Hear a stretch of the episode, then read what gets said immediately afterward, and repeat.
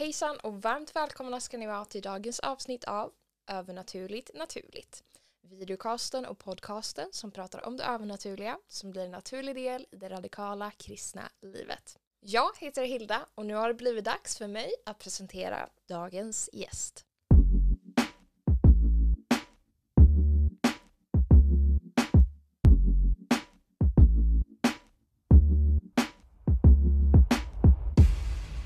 Dagens gäst har åkt hit ända vägen från Borås. Vi träffades i Umeå i somras och hon har en av de mest mildaste och ödmjukaste hjärtarna jag har träffat på. En stor applåd till Felicia Åhlander. Ja. Välkommen hit Felicia. Tack så mycket. Vi träffades i Umeå i somras. Där Gud gjorde så galet mycket häftiga grejer alltså. Ja, det är det. Jag tror att det var jag skulle vilja säga livsförändrande resa vi hade där uppe tillsammans med varandra och med Gud. Vad var din experience av Umeå? Vad gjorde Gud där för dig? Han gjorde jättemycket den veckan. Det var ändå som ett före och efter Umeå. Visst är det. Det var det. Det är som ett nytt kapitel typ började verkligen. I väldigt mångas liv. Man fick verkligen vi var ute och evangeliserade mycket. Ja. Och fick se mycket under och mirakel som Jesus gjorde. Berätta något om det! Vad gjorde Gud? Bland annat, ja men det var några ben som växte ut. Några ben? Ja! Ute på stan var vi. Och vi gick bara fram till människor och frågade. Det var många som hade ont i ryggen. Och då är det ofta ben som är för korta. Så då befallde vi dem att växa ut. Och de växte ut. Yeah. Framför ögonen, man såg liksom de.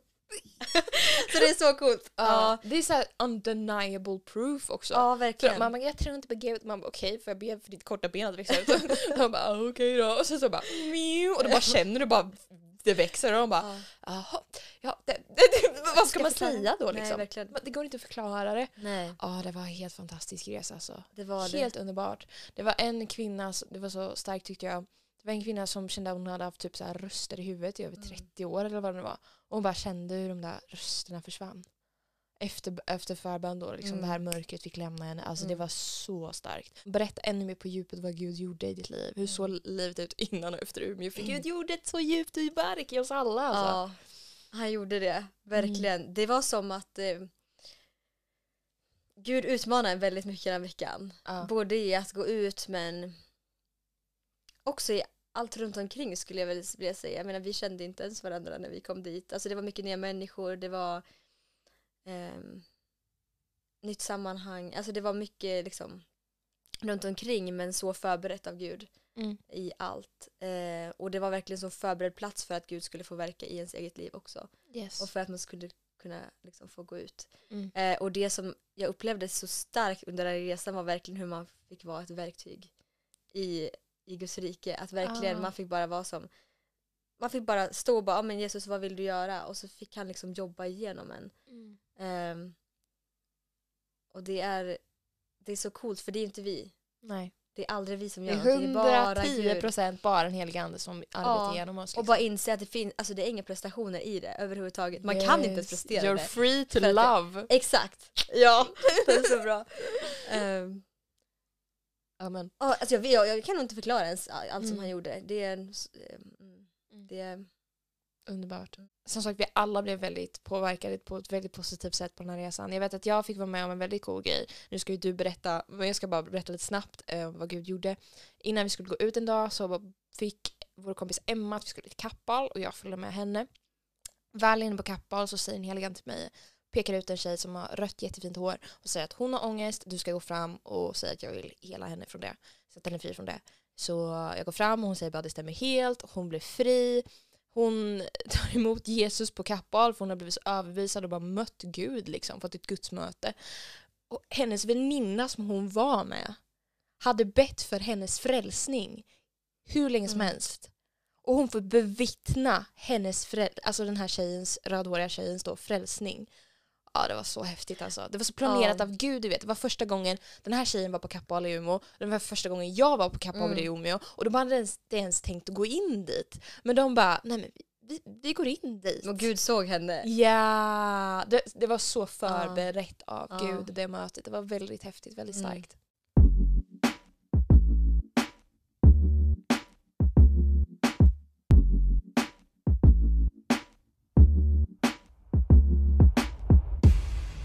Så Felicia, hur kom du in i det här övernaturliga, fast naturliga livet med den heliga ande, där du fick, nu har du liksom fått se ben växa ut, smärta försvinna ur människors kroppar, människor möta den heliga ande. Hur såg ditt liv ut innan? Hur kom du till Gud? Hur såg det ut? Det är ändå en lång historia från när jag inte kände Gud och till idag. Är du uppvuxen i ett kristet hem? Så liksom? Nej okay. Det är jag inte. Så jag har aldrig trott på Gud under hela mitt liv. Liksom. Jag har varit... Fram till vilken ålder? Fram tills 15 ungefär. 14-15. Och nu är du hur gammal? 20. Ja, så 5-6 år ungefär. Har heller aldrig riktigt reflekterat över vad en tro innebär eller någonting sånt. Det har bara varit helt irrelevant för mig. Tills det var en kompis som tog med mig till kyrkan och jag hamnade på ett skidläger och där så fick jag möta Gud för första gången, vilket var väldigt starkt för att så att jag hade inte heller någon tro på att Gud jag hade liksom inte, jag hade heller inte, ingen så, men jag tror absolut inte på Gud. Men alltså jag var inte så anti, bara nej, det finns ingen Gud. Jag var öppen för det. Om det finns Gud så kan du överbevisa mig. Du kom med ett ödmjukt hjärta inför det. Du hade ingen tro alls whatsoever. Nej. Men Gud, om det finns, då får du överbevisa mig. Liksom. Så det var det jag gjorde. Jag gick fram till förebedjare på kvällen där, en kväll på lägret, och sa så här, men jag är absolut inte kristen. Alltså jag... Ärlig? Ja, jag är inte kristen liksom. Men om Gud finns så vill jag att han ska visa mig det. Jag var väl ändå öppen för att säga, men... Det är allt Gud behöver ibland. Verkligen. Ja, och då var det som att mitt liv gick från svartvit till att få färg. Wow. Det var som att hela liksom världen fick nyanser. Det var som liksom, när jag kollade upp efter det här och liksom, vi fortsatte liksom med dagen och nästa dag, och det var som att allt var annorlunda. Som att världen såg helt annorlunda ut, och som att Gud hade verkligen så gjort någonting. Ja. Med mitt hjärta och hur jag såg liksom på världen. Något färg. Det är liksom så jag kan förklara det. Så starkt alltså. Ja, så då började jag förstå att... Okej, det här är någonting liksom. Ja, det är ju någonting. Jag vet inte exakt vad det är liksom. Men det här är inte fake. Det här är inte fake, och det är någonting som har hänt. Men jag kan liksom inte förklara det. Hur lång tid efter det här tog du för dig att ta emot honom? 24 timmar. 24 timmar? Ja. Oh, han jobbar snabbt här. Ja, men så var det. För det här var 31 januari på nyårsafton, kvällen. Okay. Som jag frågade Gud om det här. Visar mig någonting. Och 1 januari så tog jag emot Jesus. Bra start på nya året. Jättebra! Ja. Men när jag skulle ta emot Jesus den 1 januari då, för att det var fantastiskt efteråt när jag hade gjort det. Det var som att världen fick ännu mer färg. Det var liksom så här, då såg jag världen liksom. Wow. Som den liksom är. Så närvarande på något sätt. Men som att man känner Gud. Och man ser liksom också, han har skapat det. Det är som, det blir, Wow, underbart. Men innan då jag skulle ta emot Jesus så var det som, för att då var jag på förbön igen, och den här förebedjaren frågade mig om jag ville ta emot Jesus. Och jag visste ju i mitt hjärta att Gud har gjort någonting med mig. Yes. Han har liksom börjat förvandla mig någonstans liksom här inne. Och jag ser världen annorlunda. Allt är annorlunda. Jag vet att det är något som har hänt. Det är på riktigt. Det, liksom, det är inte fake som vi sa innan. Men det var en sån extremt andlig kamp. För att jag skulle liksom säga ja till Jesus. Och välja att börja följa honom. Så innan, de sekunderna var liksom som en jättelång tid för mig. Hur många sekunder var det? Alltså det var inte många sekunder innan jag svarade ändå. Jag vet inte, kan jag gå 10 sekunder kanske eller någonting. Ja. Men för mig det kändes som att jag satt där och tänkte liksom jättelänge liksom, på vad ska jag svara nu? Ja. För du var övertygad. Jag var övertygad i mitt hjärta. Det var jag. Men det var en andlig kamp, och jag var så rädd för att ta emot Jesus. För jag visste inte vad det skulle innebära. Jag visste inte vart Var ska jag hamna nu? Vad är det här? Jag visste inte. Är fruktan det här... inför att göra det bästa beslutet i hela ditt liv. Exakt. Ja. Och jag var rädd för att jag skulle förlora det jag hade. Liksom. Ja. Ändå det livet jag hade. Det var inte ett jätteroligt. Alltså, det var inget särskilt egentligen i mitt liv. Utan jag bara levde väl på. Liksom, så. Ja. Men jag var rädd för att lämna det livet. Alltså som att jag skulle förlora det livet. Mm. För att det här på något sätt skulle bli sämre. Men jag var helt övertygad om att världen för färg. Alltså det var en sån andlig kamp i att så här... Yes. Det här är sant, jag är helt övertygad. Fruktan för ingen anledning. Exakt, liksom. Rädd för att ändå ta beslutet. Men du tog det. Men jag tog beslutet. Du bara nej, jag går emot dig, fruktan. Ja, men 100%. Wow. Verkligen, men nu kör vi, Jesus. Liksom. Okej, men jag ger dig chans. Jag är övertygad. Jag ger dig chans, vi kör. Så får vi se vart det leder. Hur såg ditt liv ut efter du hade tagit emot Jesus där i början? Väldigt speciellt, det måste jag säga. För på ett sätt var det ju detsamma. Mm. Jag kom hem liksom, till min familjen. Jag var, liksom, skolan började liksom, var efter jullovet. Och, det var som att livet såg annorlunda ut. Men jag hade ett hopp och en frid. Och någonting annorlunda liksom, som jag bar på. Som jag hade med mig hela tiden. Som gjorde hela mitt liv helt annorlunda. Bar på en heligande hela tiden. Ja, men exakt. Och han gav mig hopp och livet och friden liksom.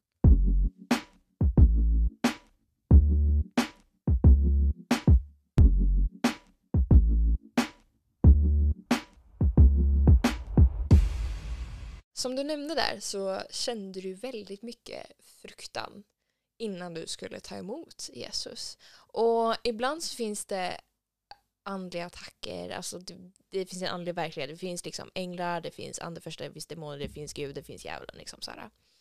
Och ibland så kommer det liksom utifrån. Men den här fruktan, det var någonting som du kände att du hade på insidan som Gud behövde sätta dig fri ifrån. Och då åkte du på en bibelskola. Gud sa till dig att du skulle gå, vilken bibelskola? Equip i... På Sipen. På Sipen. Vad gjorde Gud där? Gud gjorde så mycket. Ja. Vi tog på bibelskolan. Wow. Det var under det här. För att jag kom nyss då precis hem från bibelskolan innan sommaren. På tal om att börja ett nytt kapitel. Ja. Där kan vi snacka ny bok. Ja, verkligen. Inte bara ett kapitel, ny bok. Verkligen. Ja, men Gud fick jobba djupt i mitt liv under året på Equip. Och fick verkligen sätta mig fri från saker, bland annat den här rädslan som jag ska berätta om. Jag fick börja gå mer djupare ner i hans ord, i Bibeln. Börja läsa, förstå. Han fick liksom börja visa sig ännu mer för mig. Och liksom som att det fick bli en verklighet på ett helt nytt sätt. För jag hade ju tron och jag har levt med Jesus liksom varje dag sedan dagen jag blev frälst. Liksom. Yes. Men ändå som att det var en verklighet. Men det här levande vattnet verkligen fick liksom gå igenom mitt liv som en flod. Liksom. Det kändes som att innan var det som det gick. Alltså självklart, jag hade levande vattnet, heligande. Jag gick med Jesus. Men nu blev jag liksom så och lärde mig att fylla på hela tiden. Jesus fick lära mig att vara med honom, att söka honom. Och att finna liksom livet självt med Jesus. Som jag hade funnit innan när jag tog emot honom. Men det blev verklighet på ett helt nytt sätt under senaste året. Så det var liksom det han började göra och gjorde. Jag jobbade på massa olika sätt under året. Och sen var det i slutet på bibelskolan faktiskt. Jag måste bolla fram över det året som jag blev fri från den här rädslan. Som jag inte visste att jag bar på heller. Tills en tid innan det. Jag visste att jag var väldigt rädd. För väldigt mycket. Och jag övertänkte väldigt, väldigt, väldigt mycket. I väldigt liksom långa led. Som förstörde mitt liv på väldigt många sätt. Så det visste jag om. Jag visste att jag hade det och att jag bar på den här rädslan. Men jag visste inte att det liksom kunde vara en demon som bara ville attackera och förstöra mitt liv. Så.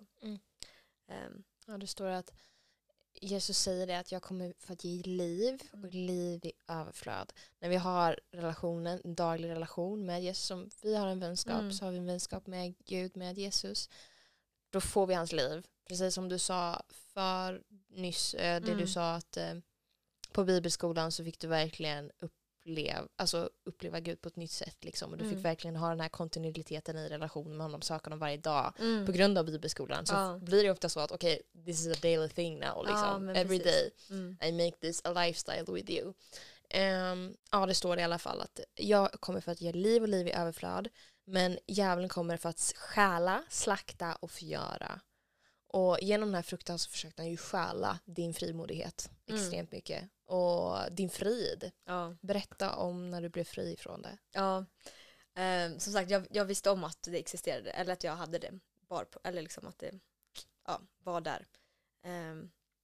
Men jag visste inte hur jag skulle bli fri först. Det är bara Jesus också som vet. Alltså det är bara han som kan göra en fri. Yes. Det är inga människor. The sun sets free. This is free indeed. Exakt. I'm a child of God. Yes, I am. Det är så bra. Ja, men det är bara Jesus som sätter oss fria. Det är verkligen bara Jesus själv. Och det var vad han gjorde med mig. Helt själv. Det var inga människor inblandade i den här befrielsen som Jesus gjorde. Utan det var bara Jesus själv som satte mig fri. Och jag kände den här rädslan, men jag visste att Jesus kommer sätta mig fri. Och jag bad, och jag liksom bara sträckte mig ut till Jesus och bara, nu får du sätta mig fri liksom. Jag typ skrek ut till Jesus, sätt mig fri. Det här går inte, sätt mig fri. Jag kan liksom inte hantera den här rädslan mer liksom. Och det var precis vad jag gjorde. Men jag minst anade, för jag kände den här, men liksom sen skulle jag gå på toa. Och där satt jag mig fri direkt så. På toan? Bara bam. Ja, jag gick bara in genom dörren. Och då var det som att det kom ut. Jag bara spydde upp det. Du spydde ut det. För om ni undrar det, så befrielse, när man får befrielse från andra demoner, då kan det te sig väldigt många. Jag har sagt många hostar ute, vissa spyr ute, vissa har ingen reaktion alls, så det bara lämnar. Alltså så här, det är så olika och det ter sig på så många olika sätt. Men det är ganska bra när du spyr ut, för då vet man, okej, nu lämnade det. Men jag kände det också i den sekunden. Just det. Det var som att jag gick in på toaletten, och så bara var det som, då kände jag liksom rädslan, kände allt så här. Men jag kände också typ skaka inombords. Alltså, jag kände bara verkligen upp ytan liksom. Och sen var det liksom sekunden efter, så var det som att allt bara var borta så. Wow. På en sekund. Och då kände jag bara, oj, jag är fri nu. Alltså jag kände verkligen, oj. Och jag var så nästan. Var det fri du upplevde, kärlek? Eller? Alltså allt möjligt. Alltså bara Gud. Alltså Guds närvaro. Och det var som att liksom, för jag har burit den här rädslan hela mitt liv. Hela mitt liv. Och det var som, nu kunde jag känna. Eller jag blev frågad så här, men vad ska jag känna nu? För jag är så van vid att bära på den här oron och den här rädslan. Wow. Så hur liksom, alltså, wow, det är helt alltså Jesus är bäst. Han är bäst. Och jag fortsätter, alltså jag är fri fortfarande från det här. Och det är klart, halleluja! Alltså det är, amen, ja. Det är så coolt. Det var bara Jesus, det är bara Jesus. Bara Jesus, halleluja. He's the deliverer. Ja, det är verklighet. Man kan bli fri. Amen.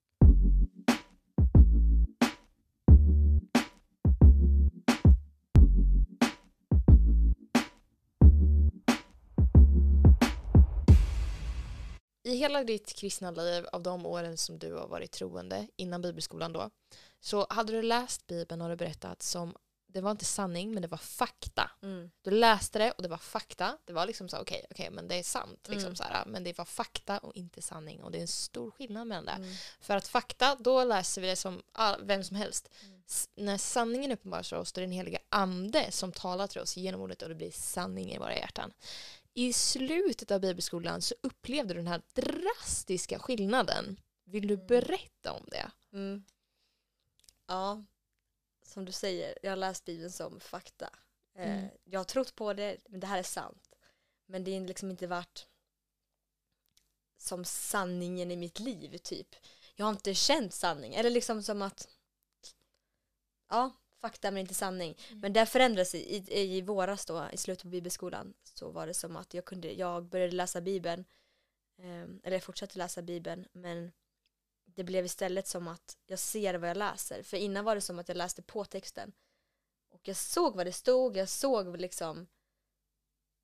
såg vad som var skrivet, men det var liksom inte, det blev inte sanning levande i mitt liv. Yes. Liksom. Jag tog inte emot det, alltså djupt i mitt liv. Liksom. Yeah. För om något är sant, om det är sanning, då kommer vi leva ut det. Om vi förstår att oj, det här är sanning, då kommer vi snacka om det. Då kommer vi inte dölja sanningen, utan då kommer vi ha det uppe vid ljuset hela tiden och bara wow, det här är sanningen. Det måste ju andra få veta också. Liksom. Alltså lite så också. Verkligen. Så det var det som hände i slutet. Jag började förstå Gud själv, uppenbarade sanningen för mig. Och jag fick börja inse, och det här var också så här, jag har gått mer och mer under sommaren nu också, att så här, det är sanningen. Och då spelar det ingen roll hur mycket fienden försöker attackera, eller hur mycket han försöker dra ner den eller trycka den och bara, nej men du är sämst liksom, eller vad det nu kan vara. Utan om Gud säger, alltså vad han säger är sant, om det är sant så är det sant. Och då är det liksom ingenting som kan förändra det. Yes. Utan sanning är sanning. Det är liksom, om man kan berätta vad som helst som, jag tänker, om någon har gjort någonting, då kan ju inte liksom någon säga, men det var inte så, för att det fortfarande, personen har gjort det. Det är sanning fortfarande. Det kommer alltid att vara sanning. Det går inte att liksom förändra det, för det är redan gjort. Ja. Oavsett om det är något bra eller dåligt. Liksom. Om du går och hämtar ett glas vatten där nu exempelvis, så är det liksom, då har du gjort det. Då kan det går inte att säga att du har hämtat ett glas mjölk. Liksom, för att du har hämtat vatten. Alltså, det är sant. Det går inte att ändra sanningen. Nej. Men liksom, är det sant så är det sant. Ja. Och det var väl det som började uppenbaras för mig. Att om jag tror att det här är sant så är det sant. Och då kan det inte förändras. Alltså det spelar ingen roll vad jag gör, det spelar ingen roll vad någon annan gör. Det spelar ingen roll om någon annan inte tror på det, för det är fortfarande sant. Exakt.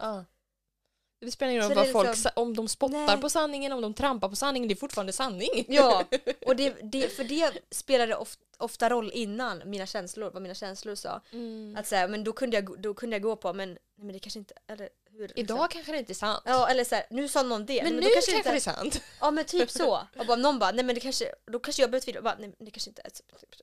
Vi borde ha en samt-counter här. Sant. Hur många gånger har vi sagt sant? Typ. Om någon kan räkna. Skriv i kommentarerna. Ja, exakt. Om någon gör det, då får ni ett hjärta av mig. Ja. Så här hjärtakommentarer, du vet man kan förut fanns det bara gilla, men nu finns det hjärtakommentarer. Jag älskar det. Ja, nej men så det har börjat uppenbaras i mitt liv. Och det har förvandlat verkligen min relation med Jesus väldigt, väldigt mycket. Att det fått sanningen fått bli levande. Hur ser relationen ut med Jesus då? Vad är det bästa med att ha en relation med Jesus? Man brukar säga the secret place, alltså det hemliga stället med bara du och Gud. Liksom. Det är det absolut bästa stället. Det är det. Det är en kamp att komma dit många gånger. Att så här, men nu ska jag ta tid med Jesus. Det är inte alltid lätt liksom, att göra det. Men det ger så mycket liv, och det är där man hittar relation med Jesus. För jag har också gått på väldigt mycket konferenser, jag har gått på mycket läger, jag har liksom varit överallt sen jag blev frälst. Preach. Men jag har aldrig hittat relation med Jesus. Preach. Och det är där liksom som man tänker, men är det här allt? Är det här är fantastiskt, men nu ska jag åka hem från konferens, det är jättehemskt. Liksom. Sen går en månad, sen när man jobbar igen. Ja, och så längtar man till nästa konferens, nästa läger liksom. Ja. Men det är som, och det är bra. Det är bra, och de är jättebra uppbyggda. Jag åker fortfarande på konferenser. Men det är inte där jag hittar mitt livet med Jesus liksom. Exakt. Utan det får fylla upp mig och boosta mig liksom, i min fortsatta resa med Jesus. Yeah. Men det är inte där jag liksom på riktigt genuint har att känna Jesus. Nej. För där är ju bland alla andra människor. Då lär man ju känna Jesus tillsammans, och då blir det inte personligt mellan dig och Gud. Liksom. Så det är som, jag har åkt på mycket, men jag bara, är det här allt? Är det allt? Liksom? Mina mest såhär, alltså jag har haft många gudsupplevelser, och en av de starkaste upplevelserna har jag nog kanske haft, inte secret place med Jesus.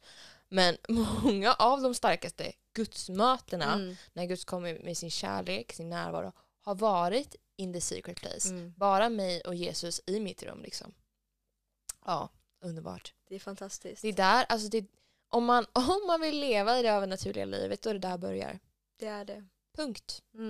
Lär känna Jesus. Och då, det är då han också kommer börja förvandla dig. Vår insida. Ja, vår insida och våra hjärtan. Och verkligen också för hela oss från det som... Jag så, faktiskt lyssnade på en annan podcast. Någon från Amerika tror jag att det var. Och han sa det att vissa har tendensen att ha säsonger av att vara med Jesus. Mm. Men om vi har säsonger av att vara med Jesus, då kommer sanningen bara skrapa på ytan. Det tänker jag är som en lök liksom man skalar. Medan en säsong, och då skalar han löken Gud så här ett lager taget varje gång vi läser ordet, varje gång vi är hans närvaro, varje gång han talar till oss. Sen om vi slutar vara med honom, då växer de där skalan tillbaka igen. Och sen hör vi om honom. Men om vi dröjer kvar in the secret place med Gud, då kommer han kunna komma på djupet i oss. Och det är där han verkligen kan börja jobba i oss. Och det är där vi verkligen utesluter världens röst mot hans röst också. Liksom, när vi fyller oss med sanningen i vårt liv. Verkligen. Det finns ju verkligen en miljontals olika sätt att vara med Gud. Det bästa tycker jag är att fråga den helige ande. Vad ska vi göra nu? Vi snackade om det här om dagen faktiskt. Ja. Det gjorde vi. Ja, det gjorde vi. Och ibland kan den helige ande bara, men läs Bibeln. Ja, men sjung. Eller prata bara med mig. Eller bara sitta och ta emot. Bara dricka från min källa. Vet du vad? Gå och ta en glass. Bara upplev hur oreligiöst det är att vara med mig. Det bästa är alltid fråga den helige ande. När man ska vara med honom. Vad han tycker vi ska göra. Liksom. Men det är faktiskt en väldigt häftig grej tycker jag. På ett sätt som du brukar vara med Gud. Berätta om det. Ja. Så som jag har verkligen det mesta lärt känna Guds röst från världens och vad alla andra människor säger och allt så här. Det är att jag skriver väldigt mycket. Och skriver väldigt mycket med Jesus tillsammans med honom. Och han skriver också mycket. Om man säger så. Det är ofta som jag bara sätter mig med Jesus. Det är bara helt tyst. Jag lägger liksom ett block på mitt bord och så har jag en penna.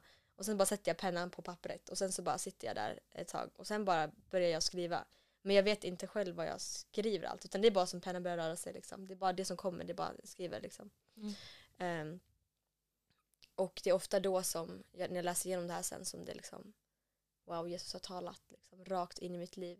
Wow. Och verkligen helar mig många gånger genom det. Liksom. Men också att jag bara sitter och lyssnar och bara skriver ner ord som han säger. Alltså, ofta är det som bara det första som kommer till vår liksom, tanke. Gud talar, man ska inte övertänka alltid heller vad Gud säger, utan det är bara verkligen direkt liksom. Genom tro liksom. Exakt. Och det är mycket så, det är så som jag har spenderat mest tid med Jesus skulle jag vilja säga. Det är skriva alltså. Skriva. Och skriva till honom också. Både skriva böner, skriva brev, skriva. Men det är också mycket, det är väldigt mycket bara lyssna på vad han vill säga och skriva vad han säger. Och de orden som han säger får liksom lite läkedom. Det är, när det är hans ord, då går det liksom, det går så rakt in i hjärtat. Det, liksom, det kommer från Gud själv. Och det är genom mycket det som jag hittat, så här, men det här är vår relation Jesus. Liksom. En av delarna att bara så här, men nu är det vi. Och det är ingen annan som är involverad här just nu, utan det är bara du och jag. Och det är mycket där som jag har liksom börjat. Verkligen fått lära känna Jesus.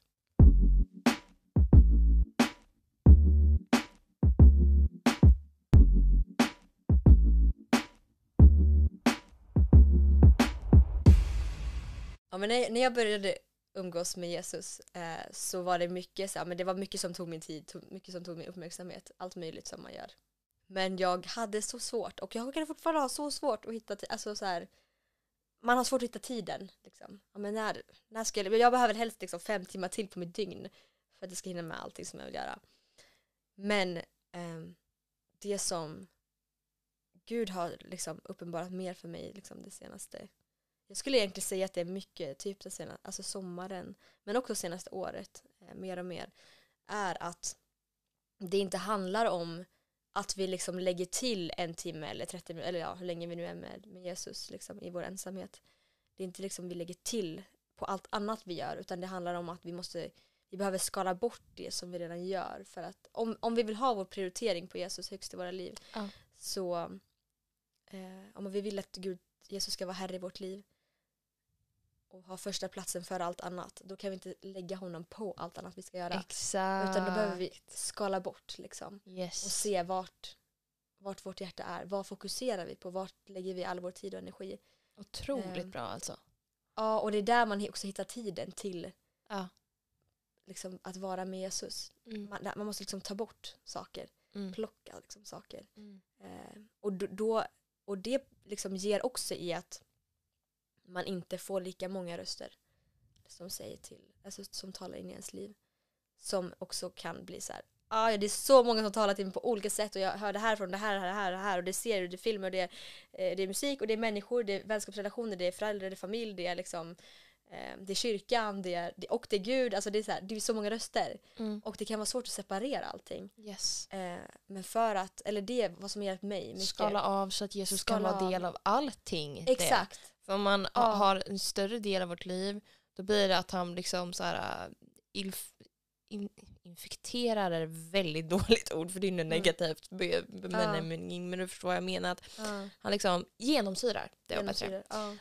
Om vi liksom gör honom, för det är så många, alltså man kan göra honom fader till ens liv, man kan göra honom Gud i ens liv, man kan göra honom, men när vi gör honom herre i vårt liv, då blir det verkligen att vi söker honom först, och då blir det, när vi söker honom först, då genomsyrar hans närvaro, hans kärlek, hans ledning och hans röst, hans ord, alla andra områden i vårt liv. När han är först, då genomsyrar han allt det andra, så att vi får liksom vara med Gud hela dagen. Ja men verkligen. Det blir så vi blir verkligen hans bästa vän. Och det blir inte som olika delar av livet. Nej. Mitt liv med Gud, mitt liv här. Utan det liksom blir vårt liv med Gud. Exakt, och det gör väldigt, väldigt, väldigt stor skillnad. Och inte som att man ska trycka ihop allting också. Så här, för då blir det en börda att vara med Jesus. Yes. Det blir som en börda. Nej men en sak till. Nej men jag orkar inte. En sak till liksom. Så har jag känt många gånger liksom. Mm. Men om man skalar bort istället. Ta bort andra saker istället. Är med Jesus den tiden man lägger på något annat som man kanske egentligen inte vill. Eller jag vet inte vad det kan vara liksom i våra liv. Jag vet att jag sa till en kompis för ett tag sedan. Att det står i Guds ord, jag vet inte vart det står, men smaka och se att Herren är god. Det står inte smaka och se att Fadern är god, det står inte smaka och se att Jesus är god, det står att smaka och se att Herren är god. När han blir herre av vårt liv, det är då vi verkligen märker och får uppleva och ser hur god han faktiskt är.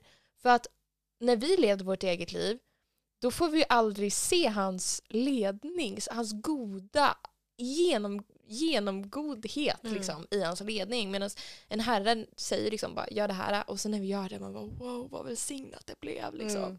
Så just att göra någon herre i ens liv är det bästa man kan göra, för att då blir det bara det blir som väldoft Gud i ens liv liksom, i hela ens liv. Det blir det.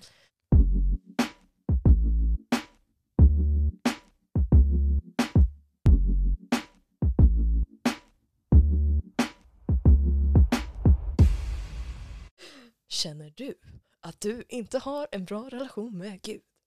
Upplever du det här ofta? Åh Gud, vart är du någonstans? Då har vi lösningen för dig. The secret place. Ja, verkligen.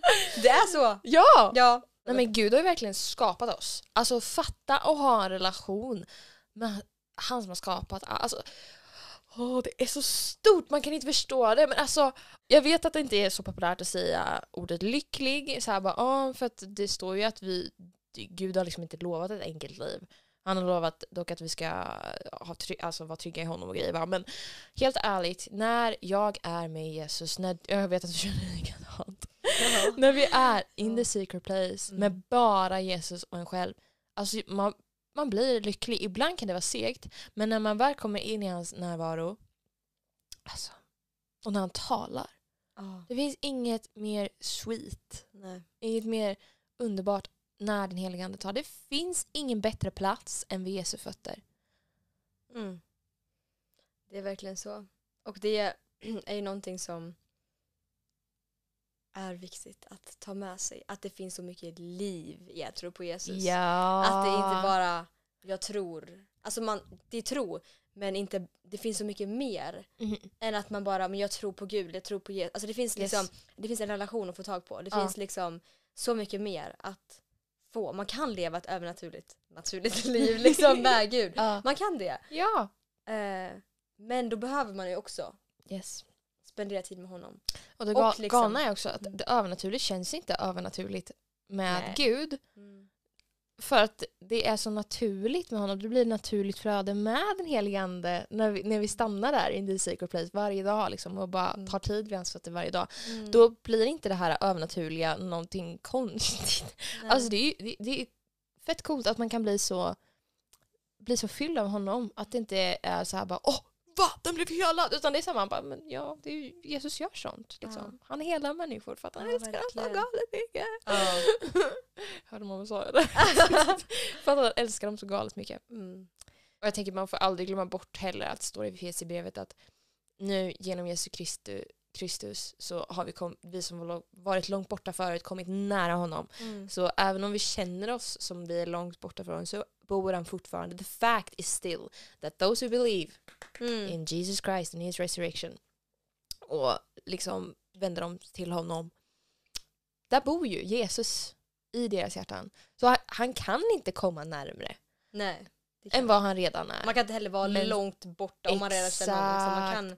Man kan inte komma, han bor redan här. Så han kan inte, alltså, ofta kan man ju använda uttrycket att jag känner mig känns som att jag är långt borta från Gud. Exakt. Men bor han i dig så kan han inte vara längre borta. Liksom. Det är bara kanske att du inte känner det. Men vi ska inte gå våra känslor heller. Nej. Jag känner det här, liksom. Det är liksom sanningen att han bor i dig då. Yes. Så summan av kardemumman av allt det som vi har pratat om nu är att spendera tid med Jesus själv och du kan få se hela ditt liv förvandlas.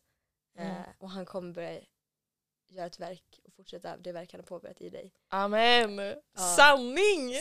Ja.